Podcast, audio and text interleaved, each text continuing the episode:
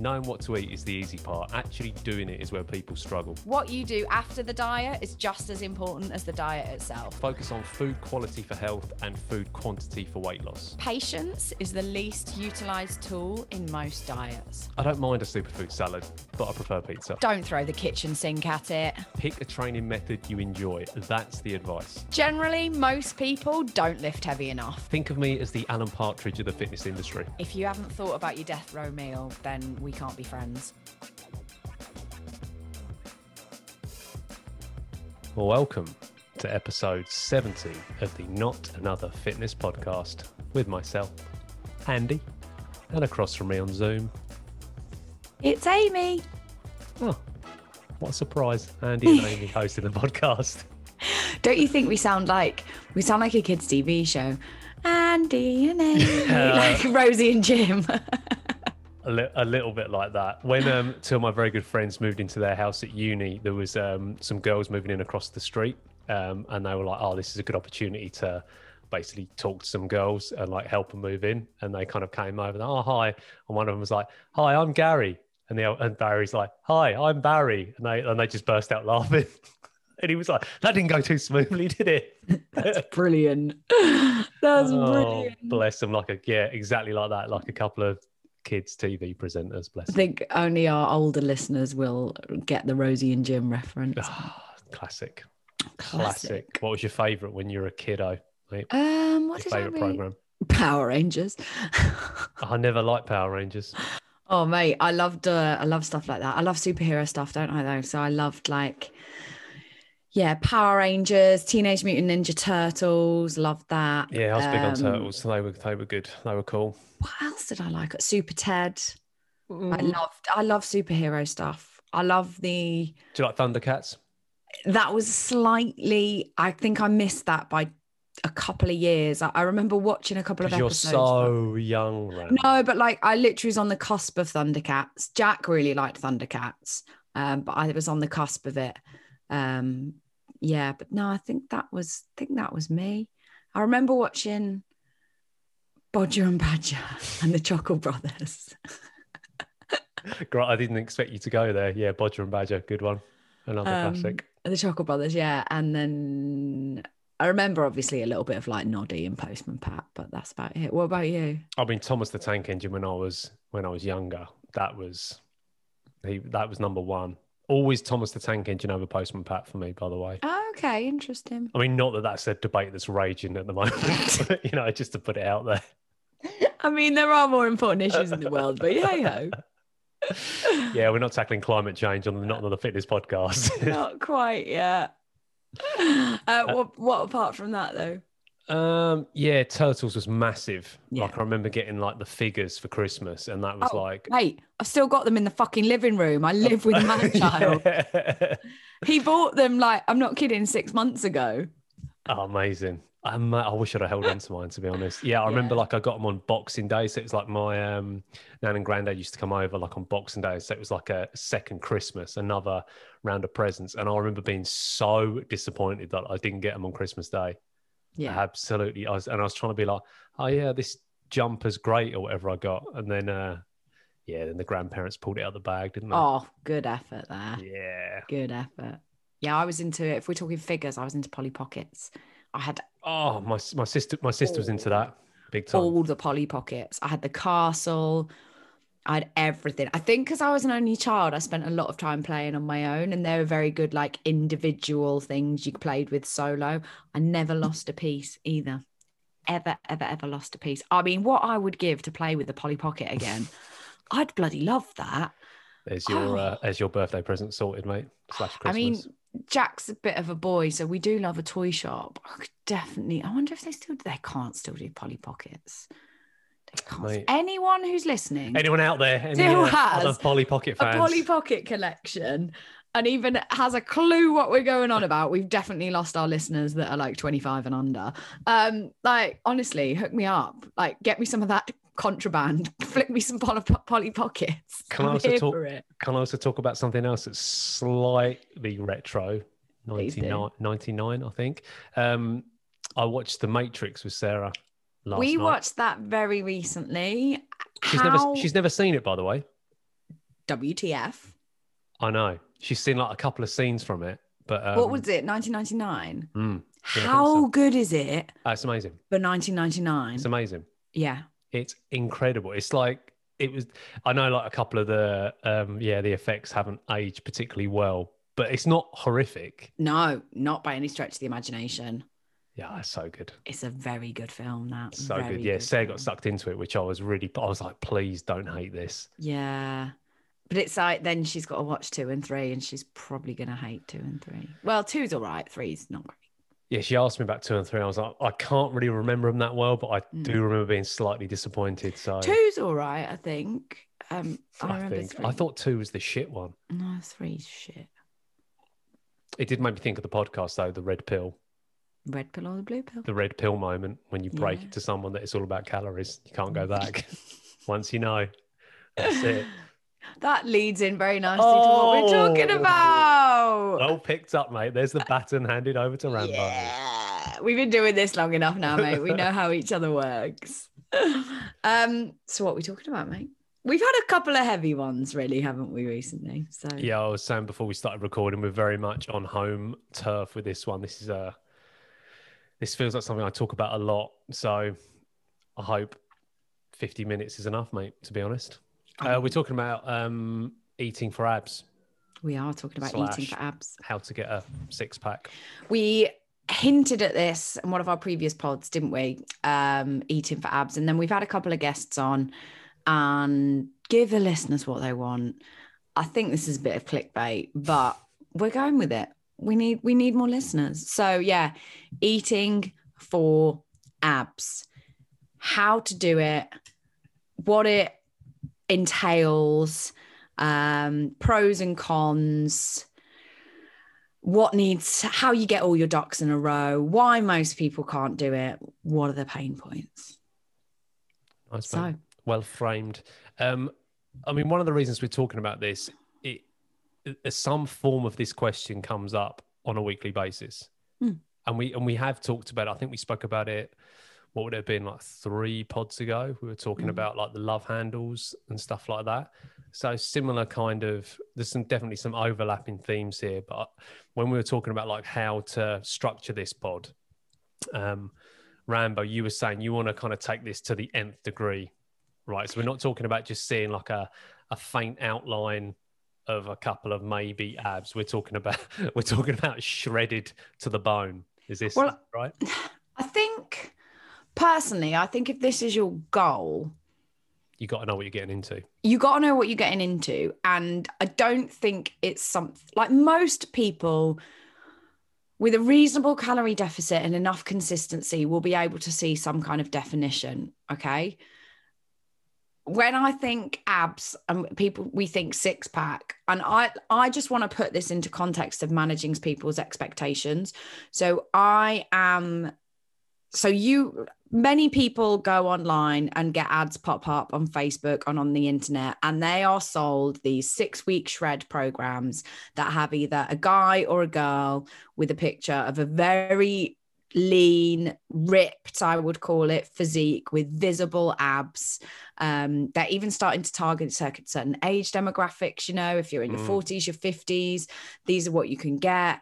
And a lot of I would say 99.9% of the time, they're very unrealistic with what they offer and what is actually achievable for the population. So I think, like, I'm imagining with this that somebody has clicked on one of those adverts and that is the physique that they want to achieve.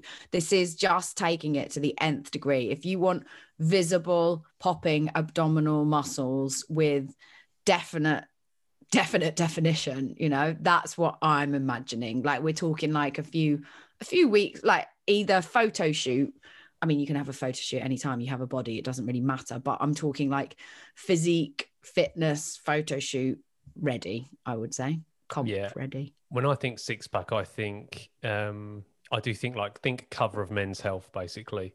Yeah. That's kind of the first thing that comes to my head. So not, for most people, they don't want to get kind of what a class as bodybuilder shredded, which is you're looking at like kind of 6% body fat, give or take, maybe a little bit lower. I'm thinking more, and I do think in terms of men for whatever reason, which is kind of weird. I've just realised that's kind of the images that come to my head.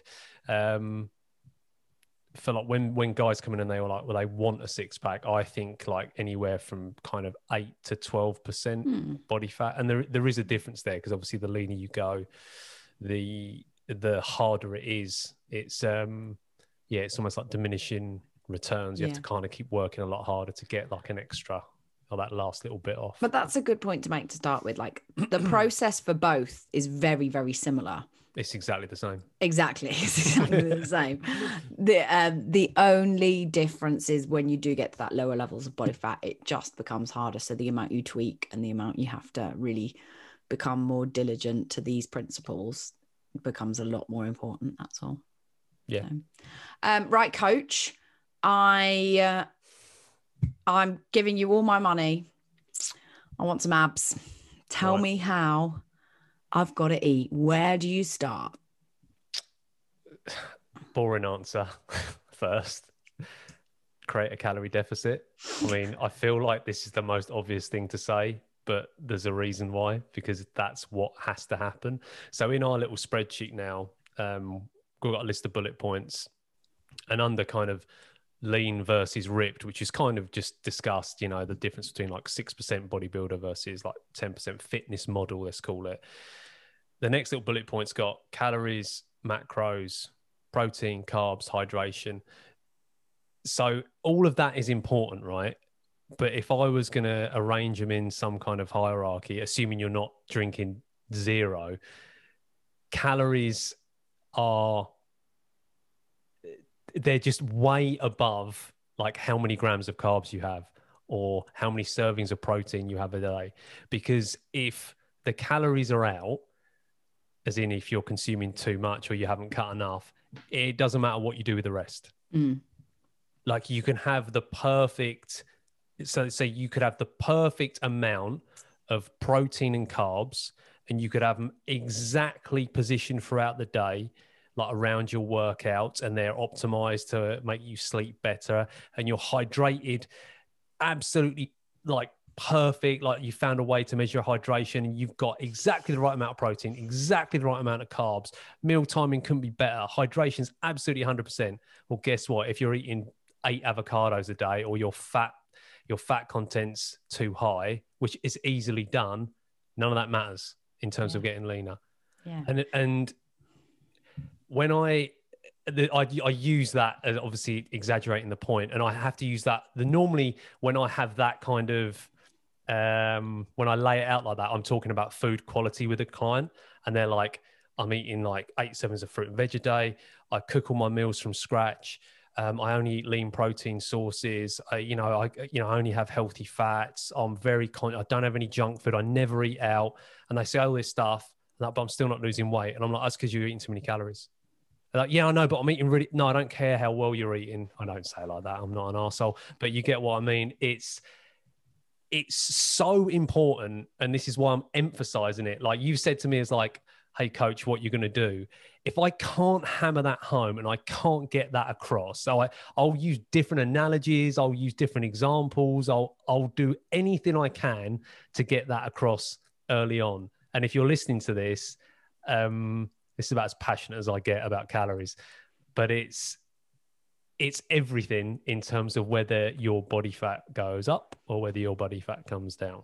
That's the most important point, I think, of this whole podcast. But I want to even go even further with that in terms of, I agree with everything that Andy says, but also every single calorie matters as well. And like, I think the whole like, food quality debate came off probably off the back of clean eating, because when there was the whole clean eating boom, it was like, oh yeah, but the calories are good calories because they come from health foods. Well, it doesn't matter. They're still calories.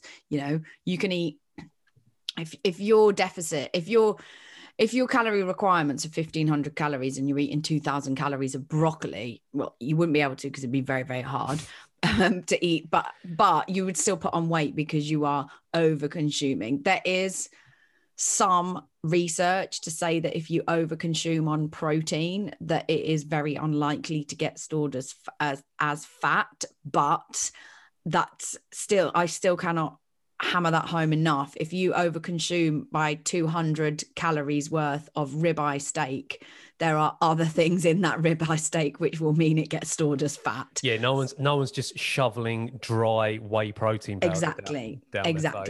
So yeah, calories do matter. But when you say calories do matter, every single calorie matters. So you might be logging on MyFitnessPal and it's the little bit of milk you put in the tea. It's the little bit of oil that you cook in. It's the little bit of butter that you put in the mashed potatoes. It's the can of 7-Up Free. Yeah, it might only be 9 calories, but it's still calories. If you really want to get really anal and specific about this, then every single calorie matters. Because if you're thinking about those things and you want the results, you have this expectation of the results you're going to see, and these little things are creeping in maybe more frequently, then they matter and they have a calorie value. And they can, you know, if you're having a drizzle of like a teaspoon of honey on your porridge, if you're having a 2 tablespoons or drizzles of salad dressing on your salad, if you're cooking in a tablespoon of oil and you're having 3 lattes a day, I don't even want to say lattes, like, because that's obviously most people who are dieting realize that that amount of milk comes at a calorie value. But even if you're having 3 teas a day and you really have this expectation of the physique you're going to end up with, those calories matter, and that can easily be 100, 150 calories. So just to, yeah, I just want to nuance that as well with just be realistic about the expectation of the results you're going to get by your accuracy in terms of your tracking. Yeah, well said, mate. And I think what people don't potentially don't understand with how you said that every calorie counts. Let's say you are 100, 150 calories over on a daily basis, and I'm sure I've said this before on the pod, but you're looking at so let's say, yeah, you're eating at maintenance and you have like that latte and it takes you 100, 150 over. At the end of the month, yeah, you're 3,500 calories over, over your maintenance. So that's a pound of body fat gone on over the course of the year. That's 12 pounds. Throw in a Christmas and a holiday, and that's another couple of pounds gone on. And then that's your stone of body weight gained across the year. It works both ways. If you can knock that 100, 150 off, or even more so if you're dieting, that's how you create that calorie deficit. And that, and being consistent for that period of time is where the weight loss will come from. But it's something that we will move off calories, I promise, but you need to spend time on it, because if everything else that's on the list we've got in front of us, if this doesn't happen, if you're listening to this and you want to get a six-pack or you want to lose weight and you don't do this, everything else that we say in this pod, you might as well switch off now. Don't switch off now, but you might as well if you don't take that on board. And sometimes it's, sometimes like we've got sleep on the list, which always comes up. Sometimes when you don't sleep as well, that has an effect on your appetite, and then you end up eating more calories, and that's where the weight gain comes from. So some of this, we're saying it quite black and white, but obviously everything kind of feeds into each other and influences each other. Last thing on calories and I suppose tracking in general. So we've just said to you that this is the most important thing to create that calorie deficit. So therefore you're like, right, well, I need to know how many calories I'm eating, right? Yes, you do, ideally. If you're trying to create a deficit, an easy way of doing it, and this is quite popular, is to knock out a food group or stop eating certain foods. So, right, I'm going to go low carb or zero carb. That reduces calories by a substantial amount. There's your deficit. You don't have to think about it too much. I was like dead against this approach for quite a long time. Now I can actually see a place for it, because if that allows someone not to use FitnessPal and get hung up on that, some people it works really well. Not everyone, but for some people, that's a consideration. For most people, I think doing a period of tracking is quite a good idea. Keeping a food diary, logging the food, even if you just do it for a couple of weeks and you hate it, you don't have to do it again, but just to give you that information and inform you, actually, I'm eating a little bit more than I realised. It's worth doing. Mate, can I just say, I've never known you so passionate. Honestly, I feel like, this stuff is just, like the last couple of podcasts, obviously the one with Pete and with James, two guys that are speaking, especially with Pete, talking in an area that I've got basically zero experience with. So it's just good to kind of sit back and listen and absorb it and kind of ask questions. With this one, I'm like, I talk about this every single day, a variation of it. Quick last point. We are terrible, all of us, at being, whether it's deliberate or an unconscious or subconscious action, we're terrible at tracking what we eat. Yeah. We're awful. Like, all of us are, dietitians are, nutritionists are, general public is, everyone's generally bad at it, or at least worse than you might think you're tracking accurately. I guarantee it's not as accurate as you think. There'll be like a margin for error there. So if you are going to do this, for at least for 2 weeks, do it absolutely, like, rigorously, and be honest. Like, be honest with yourself, because whether you're, at the end of the day, you're only kidding yourself if you don't do it. But just accept that fact that we're just terrible as a species at doing this. We're not good. We're not good. And like whilst a flexible approach, which is what I take with a lot of my clients, in terms of like they have a calorie, especially for fat loss, if they have a weekly calorie goal, that works for some of them. It also can mean that they get to the end of the week, and if they've not been tracking accurately, or they've eaten out a little bit, which is exactly how life should be lived. I got the question from a client the other day, I'm 300 calories over this week. Is that going to make a difference? And I was like, in the grand scheme of your journey, probably not. If you're 300 calories over every single week, yeah, I'm not going to lie, over time, you're not going to lose body fat as quickly. And if you want to lose body fat, that's an issue. Like I always say about a diet, get in, get it done, and get out as quickly as you can, like robbing a bank. Well said, Rambo. You don't want to do this for any longer than you need to. So the more you prolong the agony, and I say agony, sometimes dieting isn't agony. It can be very enjoyable. Sometimes people actually experience so many health benefits from dieting, particularly if they are in a larger body that does actually have negative health benefits that come along with that. But nobody wants to be in a body that's deprived of the energy it needs for longer than they need to be, particularly if we're talking about this kind of dieting in terms of aesthetics. Yes, Andy. I have a question, Coach. Yes, yeah.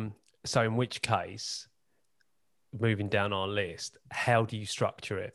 Right. So that, I think we are very, very similar in how we think about this, which is, it doesn't mean when Rambo says it's like robbing a bank, like get in, get it done, get out again. It doesn't mean you're going to be on a juice detox for 6 weeks.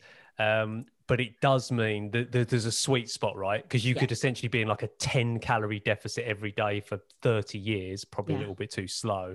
Or you could be doing some kind of mad fasting or kind of like faddy diet. Yeah. How do you pitch it, mate? Like, how do you know, like, we're talking about calorie deficits, how do you know how hard to go at it? First of all, I would have a time frame that you're prepared to do it for, all right? There's never going to be the perfect time. And I'm talking about Joe Bloggs walking down the street at the minute, like general member of public. There's always going to be a birthday, a barbecue, some social event that you have to navigate. So don't wait. It's like kids. It's never a right time, right? You just got to decide when you're ready, when you can commit, and commit to it. I would have a time frame. I would say either 12 to 16 weeks, okay, 3 to 4 months. In the grand scheme of your life, depending on how much weight you have to lose, and I'm assuming here that you don't have stones of weight to lose. I'm assuming you've just got, I would say, 5-ish kilos, yes? And no, you've just answered my question. So how much weight? I was just going to say, so like, because I think this is really important context to kind of, for the listeners to get their head around. So you said that, what did you say, 5 kilos? In 12 to 16 weeks. 12 to 16 weeks. What do you think people think when they hear that? What do you think is their initial thought? Shit, that's a lot. Oh, see, that maybe. Do you think it's the other way? I think it's. You can leave 5 kilos in like 3 weeks if you wanted to. Do you know what I mean? I feel. I think people would think that's too slow. Do you reckon? Yeah. So I would say most people that I meet in the gym, and I'm like, how much do you want to lose in, I don't know, the 4-week block we work together? And it will be, I find myself having to rein them back in rather than be like, yeah, that's achievable. Or that might be harder. That you have a bit more experience in this than me, or that I deal with people that maybe have a lot more weight to lose, let's say. I don't know. Could be complete loads of things as to perception for that. I find that interesting. I think people's weight loss, weekly weight loss expectations are greater. Yeah. Definitely. So let's say, especially when they start in a deficit and they realize maybe how hard it is to cut those calories out. They're like, oh, okay, this might be slower than I think thought it was going to be initially. So here's another question, going back onto the title of the pod, getting a six pack or visible abs, let's say, do you think it's realistic for most kind of members? Again, just it's really hard because everyone's different, but average Joe, let's say, or average Joe. I want to say it depends. 16 weeks, do you reckon, for visible abs? I want to say it depends, because it actually depends on your genetics. A lot of it depends on your genetics. You could get, because of the way that you're biologically made up, but you might never have. You might get some definition. You might not get a popping six pack, because that might not be the way that your body is actually structured. So you might actually be hanging or pinning all your hopes on this physique that actually isn't obtainable for you. So again, I think that's for a coach to manage your expectations. For most members of the general public that don't have a lot of weight to lose, I would say about 5 to 6 kilos in order. And I think the whole eating for abs thing, it already comes from a place of privilege, in that we're talking about people that are quite, don't have weight to lose. So they actually can diet for an aesthetic reason, which is completely valid. That's an important point that you just made there, that we are, when you say that, you are talking about someone who, I would say, the picture that you've got in your head is probably someone who's leaner than the picture I've got in my head of average Joe, or average Jane, or whatever. I think you're thinking of someone who already goes to the gym, probably already trains, but their nutrition's a little bit off, but they're already in shape. Whereas I'm thinking of someone who's like, but maybe that's really good to clarify it. So I would say, I think for your person, I'd maybe say 6 months then. Yeah. And that's 6 months without having any slip ups. Yeah. And how many people do you know that can do that? Absolutely none. Yeah. Like my instinct with the 16 weeks thing is absolutely no chance of seeing visible abs. I see. Yeah, we're thinking of two different people. Yeah. So I think if you get someone who's already kind of they're already in shape, I definitely think like 12 to 16 weeks is actually quite a good. I think we probably do agree with that. But I think again, people listening to this, you have to kind of get that across. We're talking about someone who's already in shape, needing another 16 weeks. Yeah, and that's quite like, if you saw that person in the street with a shirt on, you might even think they have abs already. Yeah, if you couldn't see them.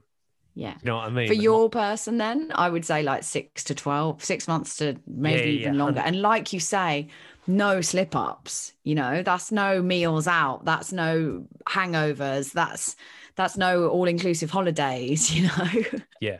That, I mean, and it's just, I think whatever, I can't remember what coach said this, but it was like basically when you get someone coming in, however long they think they're going to need, double it and you'll be closer. And I don't think that's far off.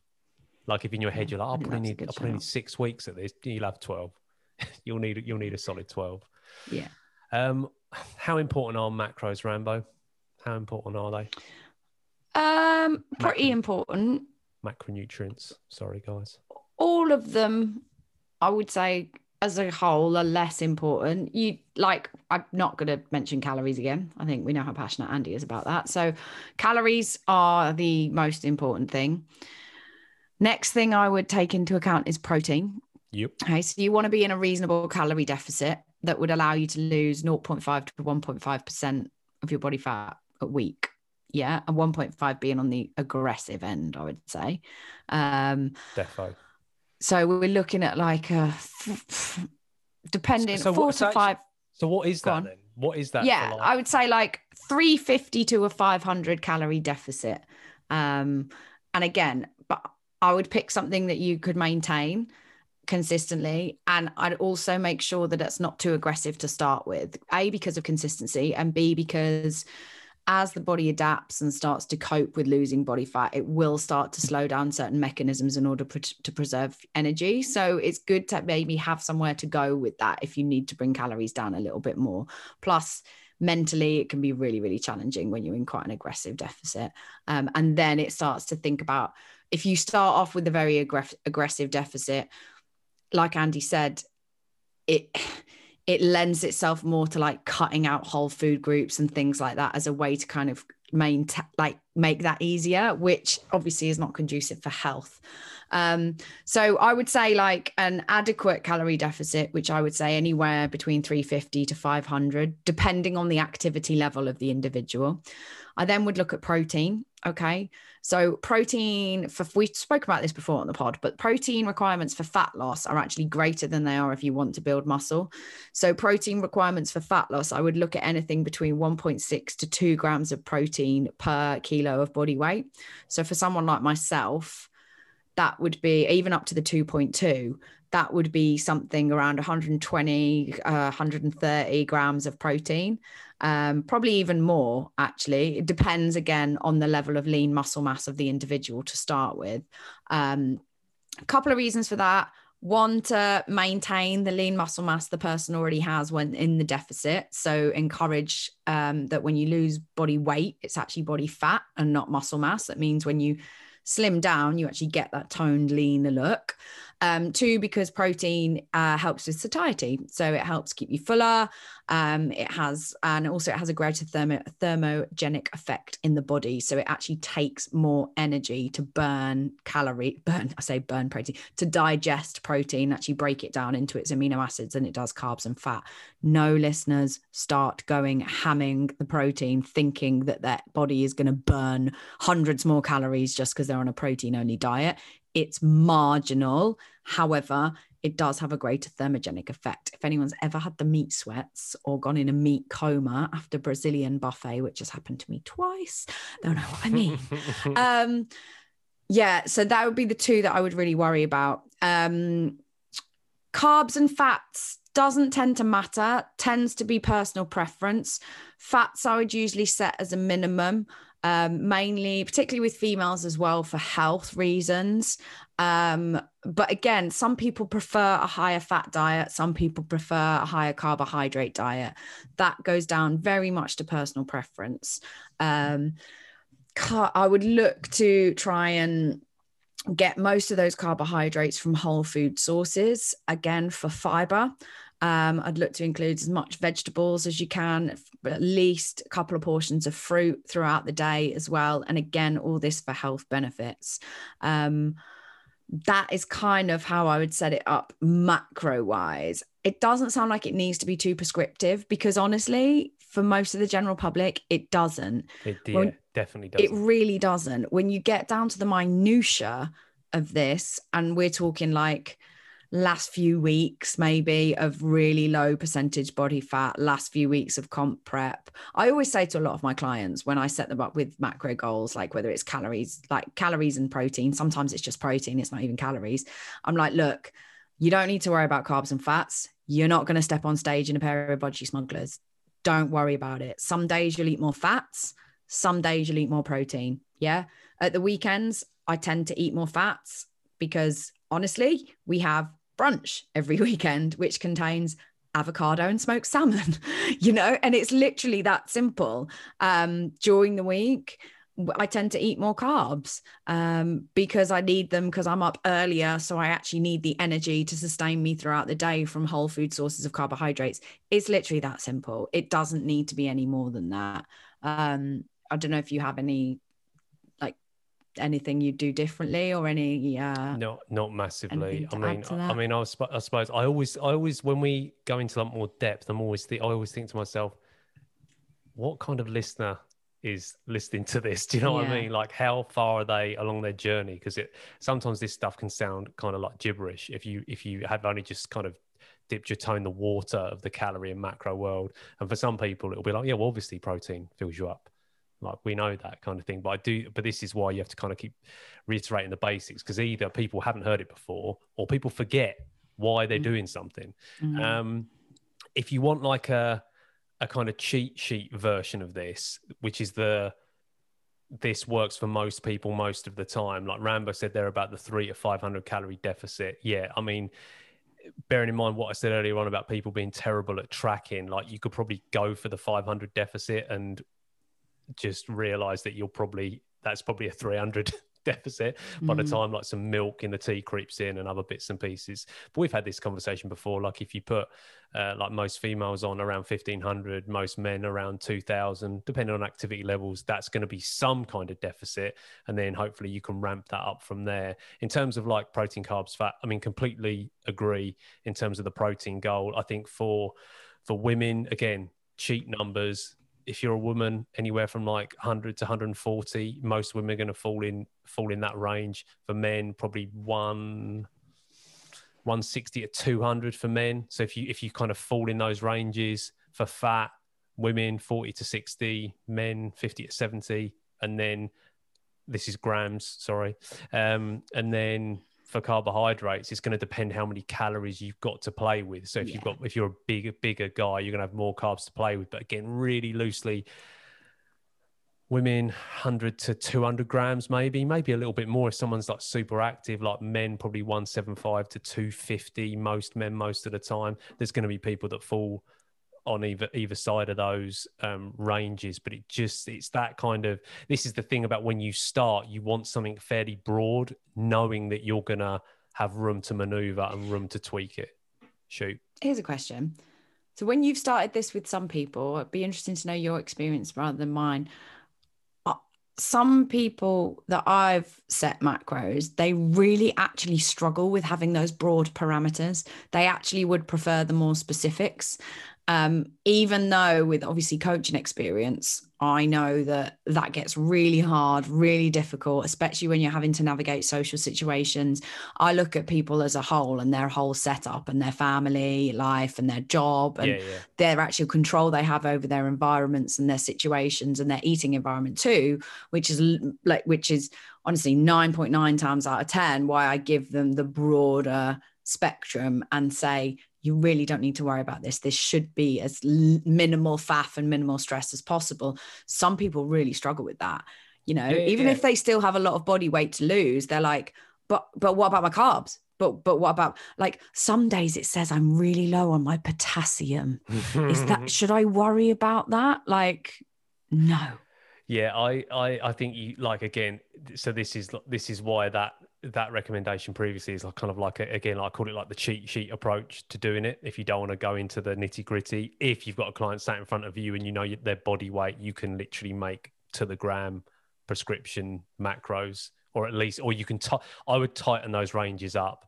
So yeah, maybe there's like a 20 gram swing for protein, 10 for fat, bit more for carbs, because again, if someone's that into it, they're going to be training, and I might want them on like higher and lower days. If someone's like super knowledgeable and they know this stuff, I'll be like, right, mate, you're going to eat 2000 calories, get 160 grams of protein in, you know, I do the rest, don't stress it. So I'll go either way with it. Some again, right from clients that I don't talk about, I'll talk about calories almost in like an abstract way, and there'll be ones that I'm like, I can look in their Fitness Power and all the blue bars are lined up nice and accurately, and all the macros are hit every single time, and you're like, wow, amazing. Yeah, Rambo pointing to herself. Yeah, and it's different strokes with different folks. I do think though, again, like kind of anchoring ourselves to the theme of this pod, if you're talking about getting visible abdominals, your accuracy is going to have to be a lot better than most. I agree. So if you're not currently tracking, maybe you start with a broad strokes approach, but if you're already into this and you kind of know what you're doing, then yeah, by all means, because ultimately the calories that you set and the macros that you set, we're going to move on to this one now. How do you measure progress? Like from week to week, they might need to be tweaked. If you're walking the tightrope of a calorie deficit where too little deficit doesn't get you results and too much of a deficit trashes training, which impacts your results. It's like someone, again, another coach described, this is Eric Helms, I'm sure, and he's like, you start off on a diet and you're kind of walking on a 6-lane motorway And by the time you get to the end of it, you're walking on a tightrope. Mm. So early on, you've got, you know, like you've got room to maneuver, but when it comes down to, when it gets down to them last kind of couple of weeks, and he's talking about bodybuilders and stepping on stage. But you do need to be more accurate because there's just less margin for error. Yeah. Can I just say the last thing on structure as well before we move on? Meal structure and actually how you space your meals out throughout the day is, again, not the be all and end all, depending on how much body weight to lose. But like you use that analogy about going from the motorway to the tightrope, the further down the more condensed the traffic gets, the more you need to worry about this. So I would, whilst you're not looking to, let's say, build muscle, you are looking to optimize your chance of retaining lean muscle, which is why meal structure is super important. I will always start with my clients with actually getting them in a structured pattern of eating, depending on their goal. But if it is aesthetics, it's important that you get a regular dose of protein in every 3 to 4 hours to stimulate that muscle protein synthesis. Even though you're trying to lose body fat, we want the muscle to know that it still needs to do some work. It still actually needs to function. We still want to hold on to it. So we do that by one, training and actually putting load through it, which is why resistance training at least 3 to 4 times a week, if this is your goal, aesthetics and abs, is really important. And two, by actually stimulating that muscle protein synthesis. I want to say as much as you can throughout the day, at least 3 to 5 times. All right. We spoke about this before, Andy. You don't need to get up in the middle of the night and chug a protein shake, but getting 20 to 40 grams of protein in every 3 to 4 hours to try and peak that MPS. And also, if you're in a calorie deficit, it's going to keep you full and stop you getting preoccupied about food and actually going too far down the hunger scale and kicking the fuck it bucket. Then this is important. If you want to diet and have the right physique, this is important. I cannot stress that enough either. Yeah, I 100% agree. 100% agree. Like, and the protein thing is actually relatively straightforward once you get into a rhythm and a routine with it, like getting that 3 to 5 servings a day, like Rambo said. I think the other thing you've got to look at, whereas again, let's say for I hate using that, but like, you know, normal client that's maybe just wants to get healthy, let's say, the first thing you would look at might be like their work schedule or their family life. And you take a bit more of a, to use Mr. Boyd's word of the day, a holistic approach. If you're trying to dial down and get abs, an alternative way of approaching it will be like, right, I know I'm going to get my protein in because I've got good habits in place, but then you would plug your training sessions in for the week. So those like 3 to 5 training sessions that you might be doing.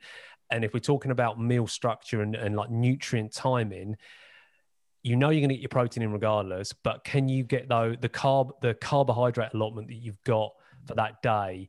If you know you've got like a monster session in the evening, then you want to make sure like that lunch meal or maybe even an afternoon snack is carb rich. And guess what? When you're dieting, there's less carbs to go around. So it becomes, again, something that I wouldn't even worry about with most people. Now suddenly it's like, well, if you don't have those carbs around that training session, you might still train, but maybe that knocks 5% of your performance. But you're in a calorie deficit where the muscle is looking for an excuse to be used up as fuel. I want you hitting those last couple of reps. I want you going, you know, doing that extra set or like sprinting the last 10 meters of the sled. Do you know what I mean? So you want everything geared around your training sessions. That is like, as talking about like the art versus the science of it, that is an art, like, because some people respond well to carbs before training, some small meal, some large meal for hours, all that stuff. You have to figure that out, but fueling those sessions and making those a priority is important. So true. So how are you going to measure progress then, Andy? What kind of things were you going to use to track?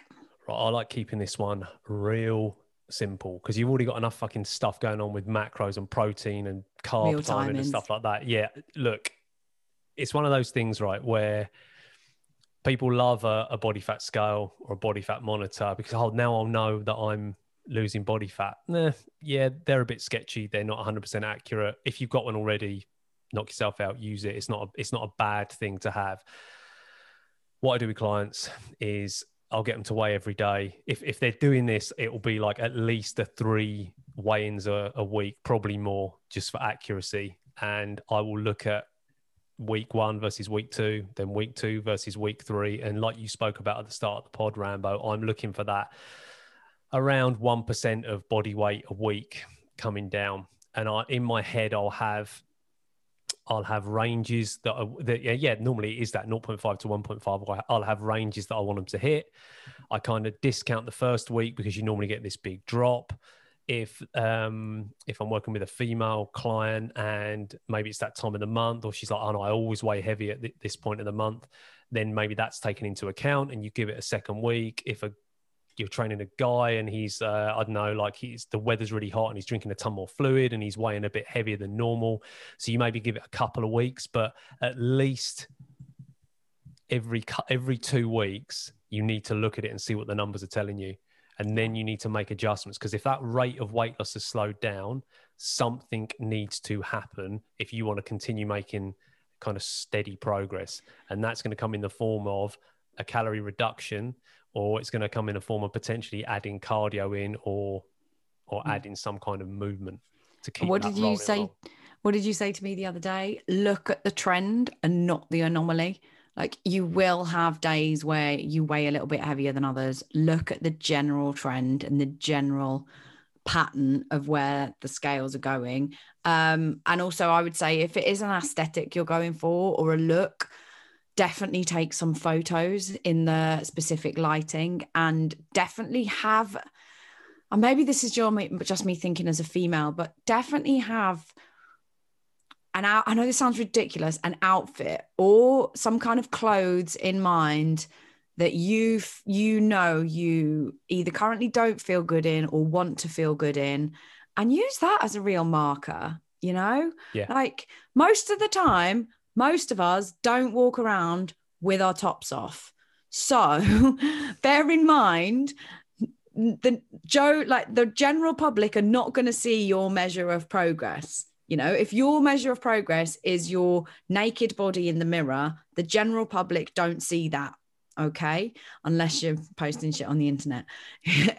So, like, have, like, an outfit, a top, a shirt, a dress, a pair of jeans, something that you actually want to, that can be a little bit more tangible, you know, and also, like, is not necessarily attached to the number on the scales, you know, because this is an aesthetic goal. And like I've said before in the podcasts, your ideal physique might not be your ideal number on the scales. They might be two completely different things. So just have that in mind, particularly if you already are quite lean and toned and, you know, defined already. Be aware that you don't have a lot of body fat to lose. So the number you have in your head, you might never get there, but you might still look banging in the mirror. Oh mate, there's loads to go out there. I know we're kind of up against it time wise, but I would say, yeah, 100%. I think if you're going to take a photo, do it on day one for sure. Even if you don't take photos all the way through, then you've got that kind of comparison one at the end of it, which the number of people I've spoken to that haven't done the before photo and are like, oh, damn it, I should have done it. I completely agree. And actually, like, again, this is like normal versus ab goal. I feel like I'm kind of, I almost feel like conflicted with this, because I, like, there's a reason why I don't generally like working towards these types of goals, because I would say I would rely less on how clothes feel and looking at photos. And there's a simple reason why. It's because it's tangible, but it's subjective, right? Whereas the scales, the reason why, like, that scale weight and that number, and again, I'm going to just caveat this because I feel like I have to, like, if you've got a problem with weighing on the scales and tracking food, or if you've got a history of eating disorders, do not do this. Like, do not go anywhere near this. If you've got, like, a slightly, even like you got a suspect relationship with food, let's put it like that. Just don't do it. But if you are, and you're fine with it, that weekly number, or that weekly kind of average weight, even if it plateaus for like a couple of weeks or even like 3 weeks, if you're trying to lose body fat, which to reveal the abs you're going to have to do, that has to come down. Right, and this is like definitely a guy thing from my experience. The guy's like, no, what I'll do is I'll stay at 80 kilos and I'll lose the fat and I'll put on the muscle and I'll get, you're not going to get ripped, mate. It's not going to happen. Like, and I thought that, like, that's not even being disparaging. Like, I thought that for a long time. Like when I first kind of started getting trained, I was like, oh, I don't want to actually get any smaller. I just kind of want to get bigger and leaner. Everyone wants to be bigger and leaner. It doesn't happen like that unless you start taking supplements that me and Rambo can't prescribe. You have to go and see a chemist or a doctor for this type of stuff. But that's a whole other topic of unrealistic expectations. And actually, a lot of the pictures that you see in magazines, they're having more than protein shakes anyway. Got to do the drug cast at some point, mate. Oh, let's do it. But yeah, and Rambo said the point about the ideal weight on the scale might not correspond to like the look or vice versa. If you're chipping away at body fat week on week, that scale number's coming down. You have to assess that as you go. If you're like, fuck me, I'm like, as a guy, it's like, I'm too small now. Like when I'm ripped, if I put a hoodie on, or like a baggy t-shirt, I look like a child. I look like I don't lift. You have to, but like Rambo says, like I'm not walking around in a vest flexing all the time. It's like you go and train in a vest and people are like, fucking hell, where's that come from? And it's like, yeah, but it looks really dramatic in the gym when you're training, you get a bit of a pump on. But for the other 99% of your life, one, people don't give a shit. And two, even if, especially if it's abs, like when's that, when you go on holiday? Yeah, exactly. 3 days of hot weather we get in the UK.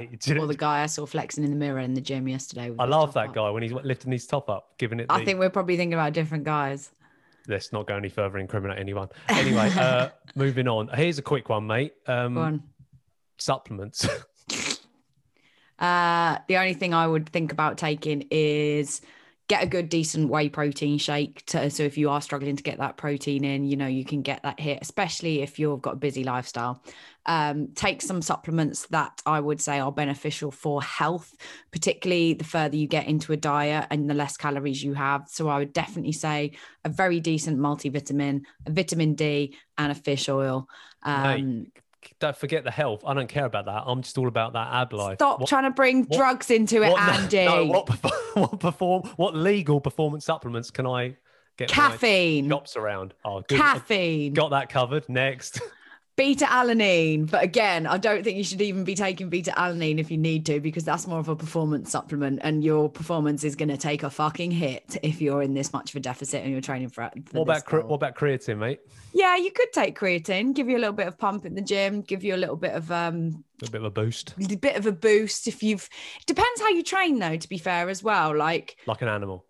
Okay, take some creatine. But if you're not going for that power, if you're not worried, I would say, about your numbers dropping a little bit, because as you're in a deficit, you might not be able to push the numbers every week on week on week. Yes, creatine is going to be helpful, but there are loads of other health benefits with creatine as well. It's one of the only things that I would actually advise taking. I would even get my mum taking creatine if she didn't think it was going to make her jacked. Like, do you know what I mean? Like, it is brilliant. So yeah, take it. It's not going to have any detrimental effects. There is a little bit of research that for women, it makes them hold water. However, that's purely anecdotal as well. So, not purely anecdotal there, but some people have said that happens. Again, you'll even out once you actually get to taking it for quite a while. I think the big thing with supplements, I kind of joke, semi-joke in there, but like they don't make a massive amount of difference. Absolutely not. So don't spend more than about 30 seconds thinking about it. Like if you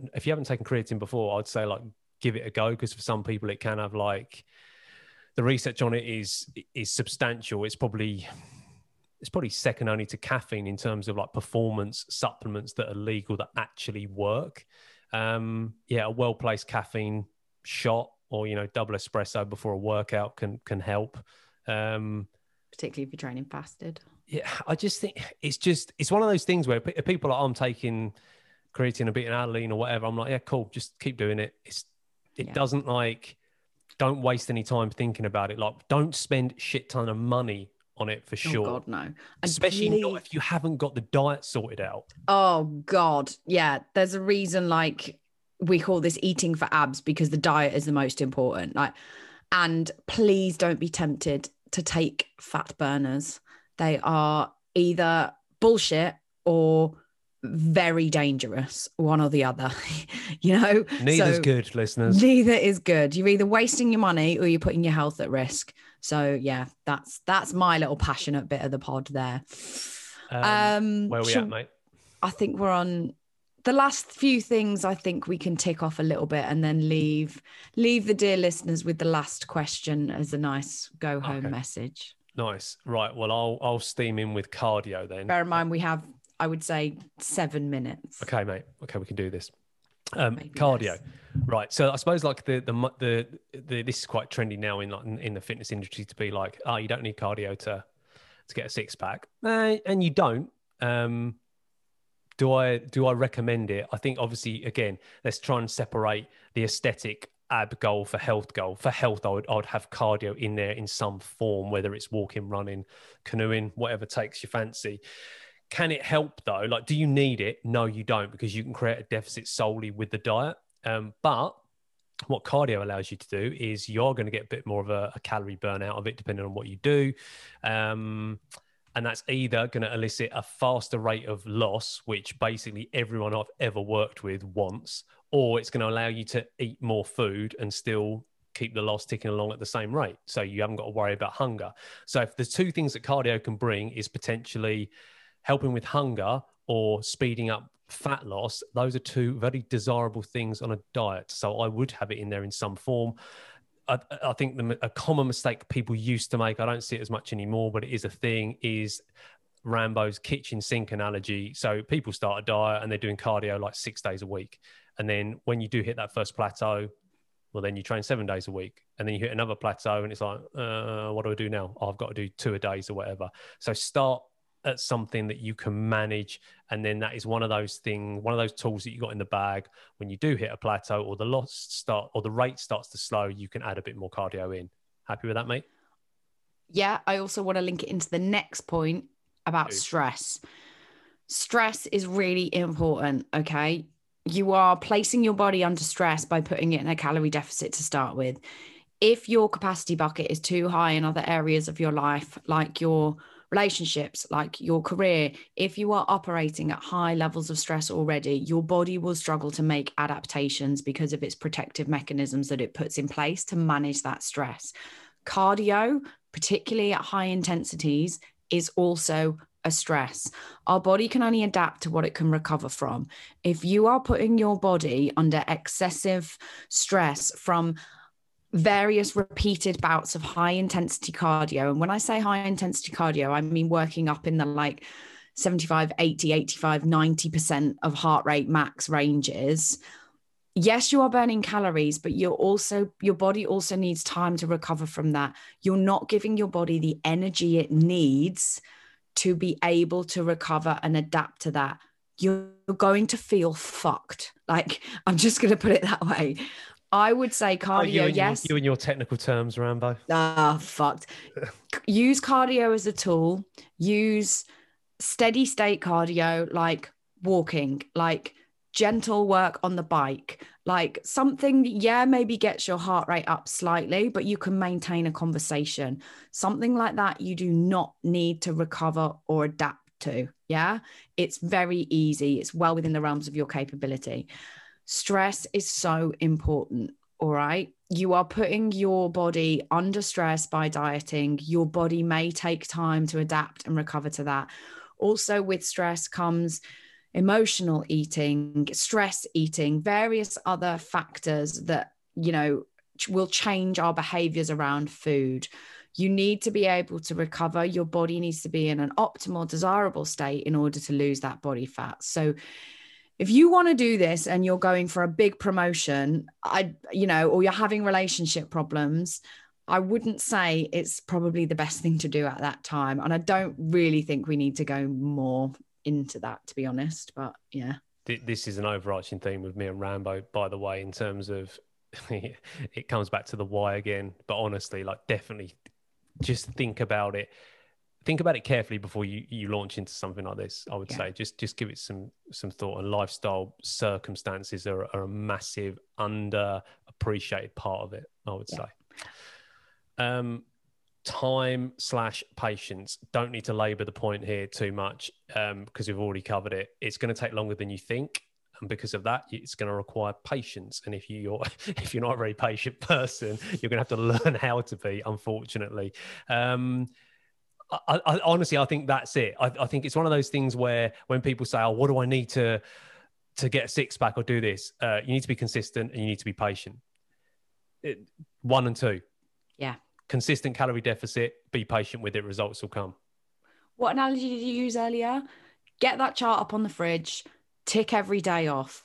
Just literally keep chipping away day by day by day by day. Mm. The results will come. Some days will feel easier than others. Some days you'll feel like you've regressed, you know, because you're holding a bit of water, like Andy said, but just keep ticking it off and it will happen. Yeah, treat it, honestly, treat it like if you were going to run a marathon. I mean, I think people can get their head around training goals a bit more than fat loss for whatever reason. Yeah. Like if you were going to run a marathon, you wouldn't start training 2 weeks out. I know some people do. Have. Yeah. But do you know what I mean? You'd like people put like minimum 16-week plans in place for the marathon. And I would say if you're a complete novice, you want to be thinking about 6 months. I think that's exactly the same for getting lean.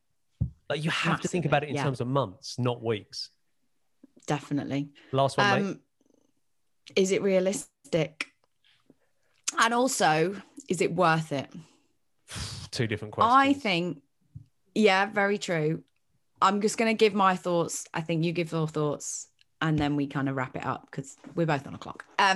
Is it realistic? For most people, I would probably say no. I think genetics have a huge part to play in that. And I'm just going to leave it there. I don't really think, I don't really imagine giving all that information. Nah. So is it realistic? No, you're fucked basically. Don't even bother. No. Mainly because life happens and life happens a lot more nowadays than it does before. And I think life's for living. Quick question, Rambo. So do you think most people won't get there? What do you think plays a bigger factor? Do you think it's lifestyle or do you think it's genetics? Lifestyle. 100%. Yeah. And not even that, that's not even a doubt in my mind. Because I think if push came to shove, if someone held a gun to your head. Oh, you could do anything. We have got some extreme coaching methods, me and Rambo, but if someone held a gun to your head for 16 weeks, you'd do it. You'd be lean as a bean. Yeah. I think it's definitely probably quite stressed though. Yeah, true. Is it worth it? For the 24 hours that you maybe feel like you look the best you've ever looked. Yeah. It's great. You've been hanging around with me for too long, Rambo. Yeah. It's great.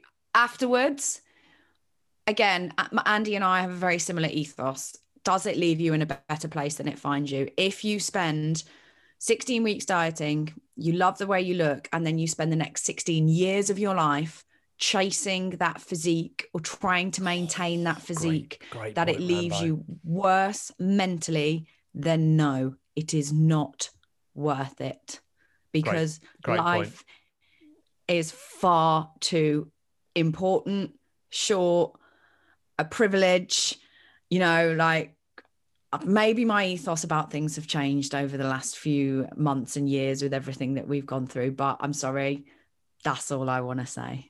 Love it, mate. Love it. I'm going to struggle to top that. I'll be quick because I know we're both on the clock. Yeah, shut the fuck up. See you next week. Is it realistic? Like Rambo said, I don't think it's for most people, but I don't think it's because they physically or from a genetic point of view can't get there. I just think their lifestyle and their other commitments, family, work, stress in general, I don't think people realize how much of a part that plays. So is it realistic? If your like personal life is just on an even keel, I think it is realistic, but sit down with a coach and get them to talk through what you're going to need to do in a time frame. And once you see it in black and white and they can like draft it out in front of you, have a look at it then, and then answer that question. Is it realistic? Are you prepared? Basically, are you prepared to do the steps for 16 weeks, 6 months to get it? Just be honest with yourself. And if you're like, actually, no, you can keep that, then that's fair enough. Is it worth it? Here's the thing, right? I think that it is, but it's not why people think it's going to be the pictures at the end that's worth it, and it's not. It is the journey to get there, and being able to transform your body and what you learn along the way and the things you pick up and you can implement in the future. And at the time, like, you don't necessarily appreciate that on the journey. That's definitely somewhere where I think a coach can really help. Don't do it for the photo at the end of it. Like, do not do it for that. It's great to have as a little marker, but like again, use the marathon example. When I look back at like pictures of me running the marathon, I was in excruciating pain. It was fucking horrendous. But I think about the process and like the getting up every day and putting in the miles to get there. And I'm like, oh, I'm really proud that I stuck to that. And that's why it's worth doing. And maybe like, it's one of those things you do it once. I've done it. Would I do it on a repeated basis? Hell no. And I definitely wouldn't do it if I'm then going to be looking at that picture mournfully every other year being like, I'll get down there this year. I'll get down there this year. Because that's brutal. It's thankless as well. And like, I don't want to lie on my deathbed thinking, oh, I wish I'd have eaten that fucking cake. But it was so worth it for those 6 abdominal muscles I had that only the one person in my life that is fortunate enough to see me naked sees. Yeah, so there you go, listeners. Who doesn't even care anyway. enjoy that quest for abs. Yeah. I just think it's important to give it context. Right, I very much need to go. Otherwise, my client is going to be annoyed that I'm late. That was fun. Mate, that was good. I feel like the word count for that pod would be higher than any other we've done. I mean, we had a lot to say. I feel like I was talking on time and a half speed during that. I think you were at some point as well. I thought there was an internet lag that kept catching up because I was like, fuck, he's going for it again. Thanks, listeners. I hope that gave you a little bit of context around, especially Andy and I's like thought process around these things and how we coach our clients. And if you would like to get in touch with either of us to talk through any of those things, or if you would like to go on your own journey with, eating for aesthetics or your own aesthetic goal, then please do get in touch. It's one thing about Andy and I is that we do understand this process, and we're also very good at giving context. Like, we do coach the individual in front of us. We don't just coach for the transformation pictures. We're not all about that. So I think that's very important to say at the end of a podcast like this. Well said, Rambo. Always a pleasure. Always a pleasure, mate. Back to work. You've got to go and coach. I got to go coach. You've got a baby to look after. Thanks, listeners. If you want to get in touch with us, info in the show notes. See you next week. Bye-bye. Bye-bye. Thank you for listening to the Not Another Fitness podcast. If you'd like to join our ever-growing community, please log on to Facebook and request to join the Not Another Fitness podcast group. We really do appreciate all the feedback that you take the time to send myself and Andy, and you'll find our contact details in the Facebook group. If you want to inquire with either of us about working with us directly, send us a little email. If you have time to rate and review the podcast on Apple Podcasts, scroll down to the bottom, give us a 5-star rating, and jot down your thoughts in a little review. If you're listening via any other podcast provider, please just share it to your socials, as it really does help get our little podcast out to more people.